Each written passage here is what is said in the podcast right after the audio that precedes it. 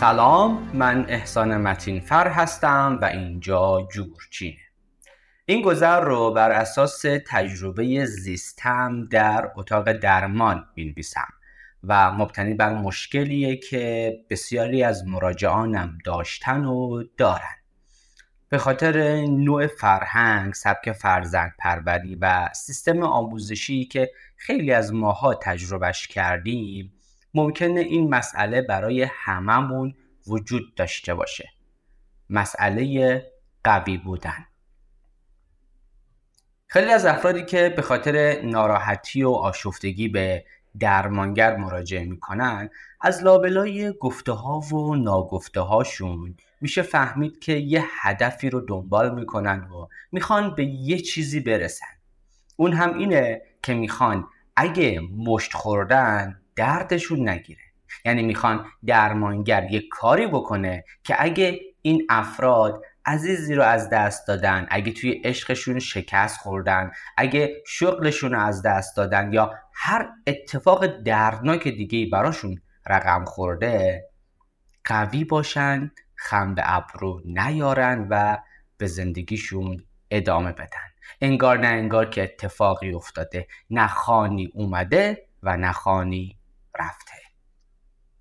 این افراد ارزشمندی را در چند چیز می‌بینن. قوی بودن بینیازی و استقلال. در واقع شعار اول زندگیشون اینه که باید قوی باشن و چیزی اونها رو به درد نیاره. این افراد می‌خوان ضد ضربه باشن. اما از اونجایی که آدمیم اگه مشت بخوریم دردمون می‌گیره. و طبیعیه که دردمون بگیره. اصلا باید دردمون بگیره. اینو قبلا هم گفتم. کسی که دردش نمی‌گیره یا مرده یا یک آدم آهنیه. اما چرا این افراد می‌خوان که جوری زندگی کنن که دردشون نگیره؟ متاسفانه این افراد همیشه در کودکی وقتی ناراحت می شدن و یا چیز اونها رو اذیت می کرده به خاطر این ناراحتی توبی خود تحقیر می شدن دیگران اونها رو نادیده می گرفتن و بهشون می گفتن که آدم باید قوی باشه. چرا والدین یا اطرافیان از یک بچه می‌خوان که قوی باشه؟ چون خود اون والدین نمی‌دونن با دردهای خودشون باید چه کار کنن. نمی‌دونن باید برای ناراحتی ها و آشفتگی های خودشون چه اقدامی انجام بدن. پس وقتی بچه آشفته میشه والدین به هم میریزن و دچار استراب و درماندگی میشن. در نتیجه ترجیحشون اینه که بچه رو ساکت کنن یا به تعبیری قوی بار بیارن. نمونه هاش هم زیاده دیگه. همونی که میگه مرد که گریه نمی‌کنه و خیلی چیزای شبیه به این. به این دست بچه ها این پیغام داده شده که احساسات نشونه ضعف و آسیب پذیریه. و کسی که ضعیف و آسیب پذیره ترد شده منفور و حقیره. پس این بچه ها از هر چیزی که نشونه ضعف باشه در تمام طول عمرشون فرار می‌کنن. اما اینجا یه مشکل بزرگ پیش میاد. برنی براون معروف حرف خیلی جالبی می‌زنه. میگه نمیشه شما تصمیم بگیری احساساتی مثل غم ناراحتی و خشم رو توی خودت خاموش کنی و در عین حال انتظار داشته باشی که توی زندگی احساس شادی، خوشبختی و رضایت داشته باشی. اگه احساسات ناخوشایند رو خاموش کنی در اثر این فرایند احساسات مثبت و خوشایند هم رنگ میبازن و رقیق میشن. درست مثل یک عکس بیکیفیت از یک منظره. که می‌دونی عکسه و حتی می‌تونی حدس بزنی عکس کجاست. اما هیچ وقت دیدن این عکس با لذت بودن توی اون منظره برابری نمی‌کنه. پس وقتی می‌خوای یه سری از احساسات رو توی خودت خاموش کنی لاجرم تمام احساسات خاموش میشن. انگار که دکمه خاموش و روشن کردن احساسات همه با هم هستند و کلید جداگانه ندارند کسی که از غم و استراب فرار می‌کنه هیچ وقت شادی و لذت واقعی رو تجربه نمی‌کنه. پس تا اینجا فهمیدیم که قوی بودن مستلزم اینه که دردت نگیره. احساسات مخصوصا احساسات ناخوشایند نشانه ضعف هستن و باید از هر چیزی که نشانه ضعف اجتناب کنیم در نتیجه احساساتت رنگ میبازن و دیگه چیزی به اسم شادی واقعی رو تجربه نخواهی کرد. گاهی اوقات آدم ها مشتی می‌خورن که خیلی محکمه و نمی‌تونن به خودشون بگن اصلا هم درد نداشت. اما از طرفی هم نمی‌تونن به خودشون اجازه بدن که دردشون بگیره. پس شروع می‌کنن به کرخت کردن خودشون و رو میارن به هر چیز اعتیادآوری تا برای مدتی هم که شده این درد رو از اونها دور کنه. بعد از مدتی از اینکه دچار اعتیاد به یه پدیده ای شدن هم احساس ضعف و حقارت می‌کنن پس باز بیشتر رو میارن به اون اعتیاد. شعار دوم این افراد اینه که باید تا می‌تونن هیچ نیازی نداشته باشن. چرا؟ چون نیاز داشتن رو نشونه ضعف می‌دونن. آدمی که نیاز داره یعنی ضعیف، ناتوان و حقیره. پس هر نیازی رو توی خودشون سر می‌برن و رو میارن به فلسفه استقنا و بینیازی. اما بینیازی یه افسانه است. آدم بینیاز آدم مرده است. حتی ربات ها هم نیاز دارن شارژ بشن. توی دنیای ذهنی این افراد نیاز به محبت، مراقبت، استراحت و هر نیاز دیگه ای باید سرکوب بشه و هیچ ردی ازش باقی نمونه. در نتیجه نیازها رو نمی بینن و هیچ پاسخی هم بهشون نمیدن. چون نیاز مال آدم ضعیفه. این در حالیه که نیاز واقعی ترین جنبه وجود یک آدمه. انسان موجودی نیازمنده. شرایط زمانی پیچیده تر میشه که این افراد بخوان نیازها یا احساساتشون رو با یک فرد دیگه ای در میون بذارن. اینجا انگار که بزرگترین گناه رو دارن مرتکب میشن. قول شرم تمام وجودشون رو در خودش میبلعه بیان احساس و نیاز به دیگری برای این افراد سخت ترین کار دنیاست. گویی که می‌خوان جلوی یک نفر برهنه بشن و خود واقعیشون رو نشون بدن. در نتیجه شعار زندگیشون میشه این که من باید رو پاهای خودم بیستم. باید خودکفا و خود بسنده باشم و به هیچ کسی تکیه نکنم. باز نمونه فرهنگی بخوام بگم میشه چیزی شبیه به این. سعدی توی گلستان میگه به گرسنگی مردن به که حاجت به کسی بردن. پس کمک گرفتن برای این افراد میشه یک کار ممنوعه و درد و دل کردن هم میشه یک تابوی روانی. این افراد محبوب ترین خوانندهشون هم حبیب مرحومه چون حبیب همون مرد تنهای شبی بود که مهر خموشی بر لب داشت. من مرد تنهای شبم مهر خاموشی بر لبم تنها و غمگی رفته ام. دل از همه گسسته ام. تنهای تنها غمگین و رسوا. تنها و بی فردا منم. تنهای تنها غمگین و رسوا. تنها و بی فردا منم. من مرد تنهای شبم مهر خاموشی بلبم این افراد فکر می‌کنن نیازها و احساسات غرور اونها رو لکهدار می‌کنه. غرورشون مهمترین دارایی روانیشونه. اما نمی‌دونن که این غرور یک سپر دفاعیه برای فرار کردن از خیشتن برای بریدن و جدا کردن بخش بزرگی از خودشون برای غریبه شدن با درونشون. من پشت غرورم مخفی میشم که برخی احساسات رو تجربه نکنم که ناکاملی ها و ناقص بودن های انسانی خودم رو به یاد نیارم. پس همیشه غرورم به خودم و نزدیکانم آسیب می‌زنه.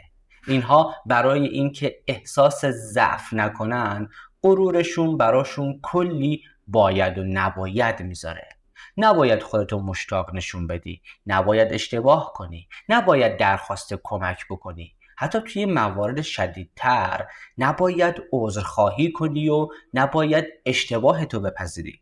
تمام اینها برای فرار کردن از احساس ضعف و حقارته. اما یادشون رفته که آدمیم احساسات داریم اشتباه می‌کنیم و تمام اینها یعنی انسان بودن. اگه ناقص بودن خودمون رو بپذیریم اون موقع است که یک انسان کامل میشیم. یک انسان کامل احساس حقارت می‌کنه و تلاش برای احساس نکردن و تجربه نکردن حقارت آب در هاون کوبیدنه. به یک معنا احساس حقارت یعنی اینکه کسی از ما بالاتره و توی نردبان زندگی اجتماعی بالا بودن دیگری اجتناب ناپذیره اما مهم اینه که من دارم با احساس حقارتم چیکار می‌کنم؟ آیا ازش تیری میتراشم و فرو میکنمش توی چشم دیگران که احساس حقارت درونی منو نبیدن؟ یا اینکه ازش زرهی می‌سازم که دیگه هیچ وقت چنین احساسی رو تجربه نکنم. پس ارتباطم رو با دنیا قطع می‌کنم. فرار کردن از احساس شرم و حقارت مثل فرار کردن از سایه خودمونه. همینقدر بیمعنی همینقدر بیحاصل. انسان موجودیه که احساس حقارت و شرم در وجودش تنیده شده و شاید مهمترین عامل رشد ما هم همین احساس باشه. اما ما تبدیلش می‌کنیم به یک گودال. گودالی که در درونمونه و ما همیشه میترسیم که توش سقوط کنیم. حتما دیدین وقتی یه نوزادی یا یه کودک خردسالی گریه می‌کنه براش یه جغجغه رو تکون میدن تا حواسش پرت بشه و دیگه گریه نکنه.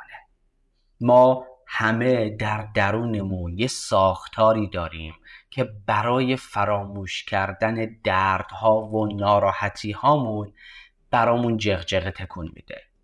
توی طرحوار درمانی که این روزا هم خیلی بحثش داغ شده بهش میگن محافظ بی تفاوت این جناب محافظ به همون میگه ولش کن بهش فکر نکن. اصلا مهم نیست اون که درد نداره کلا احساسش نکن. و به طور کلی سعی می‌کنه حواس ما رو از موضوعات و مسائل مهم زندگیمون پرت کنه و فکر می‌کنه با این کار داره به خدمت می‌کنه. ما رو درگیر اهداف جدید برنامه های متفاوت و آدم های تازه می‌کنه تا دردمون رو فراموش کنیم. اما از اونجایی که مسائل اصلی حل نشدن ما همواره توی زندگیمون به موانع شیشه‌ای برخورد می‌کنیم. موانع شیشه‌ای ویژگیشون اینه که هستن مانع حرکت میشن اما دیده نمیشن. چرا دیده نمیشن؟ چون برامون جغجغه تکون دادن و گفتن به مسائل مهمت فکر نکن. چجوری نپرداختن به دردهام باعث میشه موانع شیشه توی زندگیم داشته باشم؟ خب بذارید یه مثال بزنم. تصور کنین که شما به دستتون ماده بیحسی زدین و دستتون هیچ احساسی نداره. کنار بخاری ایستادین و دستتون چسبیده به دیواره بخاری. شما هیچی احساس نمی کنید اما دستتون داره آسیب های جدی می‌بینه شاید وقتی متوجه سوختن دستتون بشید که بوی سوختگیش بلند شده. اما اگه دستتون بیهس نبود سریع واکنش نشون می‌دادین و این آسیب جدی ایجاد نمی‌شد. مادامی که دستتون بیهسه همین آشه و همین کاسه. ما برای شناسایی کردن مسائل و مشکلاتمون نیاز داریم که احساس کنیم. وقتی من هیچ چیزی رو احساس نمی کنم نمی‌تونم بفهمم که مسئله و مشکلی وجود داره. پس برای شناسایی اقدام و حل کردن مسائلم نیاز دارم احساس کنم. اما هرچه بیشتر خودم رو خاموش می‌کنم توانایی و ظرفیتم برای پردازش کردن احساسات کم و ضعیفتر میشه. پس مشکلات بیشتری رو در طول زندگیم تجربه خواهم کرد. همون موانع شیشه ای درست مثل یک ازوله که سالیان هیچ استفاده ازش نکرده باشی آتروفی و ضعیف میشه و حالا بلند کردن یک وزنه 100 گرمی می‌تونه براش چالش بزرگی باشه. اگه هدف زندگی درد نکشیدن باشه همیشه بزرگترین دردها جلوی راهمون سبز میشن. همیشه می‌خوریم به موانع شیشه ای اما هدف باید این باشه که دردها رو احساس کنیم و بهشون پاسخ درست و مناسب بدیم. ما فکر می‌کنیم ارزشمندی در بینیازی و قوی بودنه در حالی که ارزشمندی در پذیرفتن نیازمندی و آسیب پذیریه. اگه این دو رو بپذیریم بذر شجاعت رو توی زمین وجودمون کاشتیم.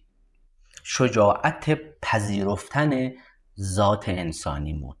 اگه چنین شجاعتی داشته باشیم اون موقع هست که احساس ارزشمندی می‌کنیم اون موقع نیازهامون هم ارزشمند هستند احساساتمون هم ارزشمند هستند و بیان کردنشون به دیگران هم فرصتیه برای صمیمیت و نزدیکی به اونها. آدم های امن زندگیمون مستحق این هستن که ما رو بهتر بشناسن تا بتونن پاسخهای مناسب تری به ما بدن. پس وظیفه ما نسبت به اونهاست که خود واقعیمون رو بهشون نشون بدیم. واقعیت اینه که کمک گرفتن از دیگران یک هنره و کسانی که از دیگران کمک نمی‌گیرن در واقع دارن خودشون رو زندانی می‌کنن. اینو باید بدونم که احساس ارزشمندی در درون من کاشته میشه اما در کنار دیگری رشد می‌کنه و قد می‌کشه. احساس ارزشمندی در خلع ایجاد نمیشه. باید بدونم تمام ابعاد وجودم ارزشمند هستند و افرادی رو توی زندگیم انتخاب کنم که این ارزشمندی رو به رسمیت می‌شناسن و رشدش میدن. اگه توی ارتباطی احساساتم دیده نمیشه یا به نیازهای سالمم پاسخ مناسب داده نمیشه اینها به هیچ وجه معیار عدم ارزشمندی من و ابعاد وجودیم نیستند من با رفتار دیگری تعریف نمیشم بلکه این موضوع نشون میده من باید برای ارتباطم تصمیم جدی و مهمی بگیرم. کسی که احساس ارزشمندی می‌کنه نه مسابقه میده و نه مقایسه می‌کنه نه اجتناب می‌کنه از بیان نیازها و نه احساس حقارت می‌کنه به خاطر نشنیدن ها ارزشمندی توی مقایسه ها به دست نمیاد چون همیشه دست بالای دست بسیاره. ارزشمندی واقعی یک احساس باثباته و نه یک نمودار نوسانی. ارزشمندی یک حقه یک حق که فراموش کردیم متعلق به ماست و فقط نیاز داریم به خودمون مجددا یادآوریش کنیم. احسان متین فر هستم و اینجا جورچینه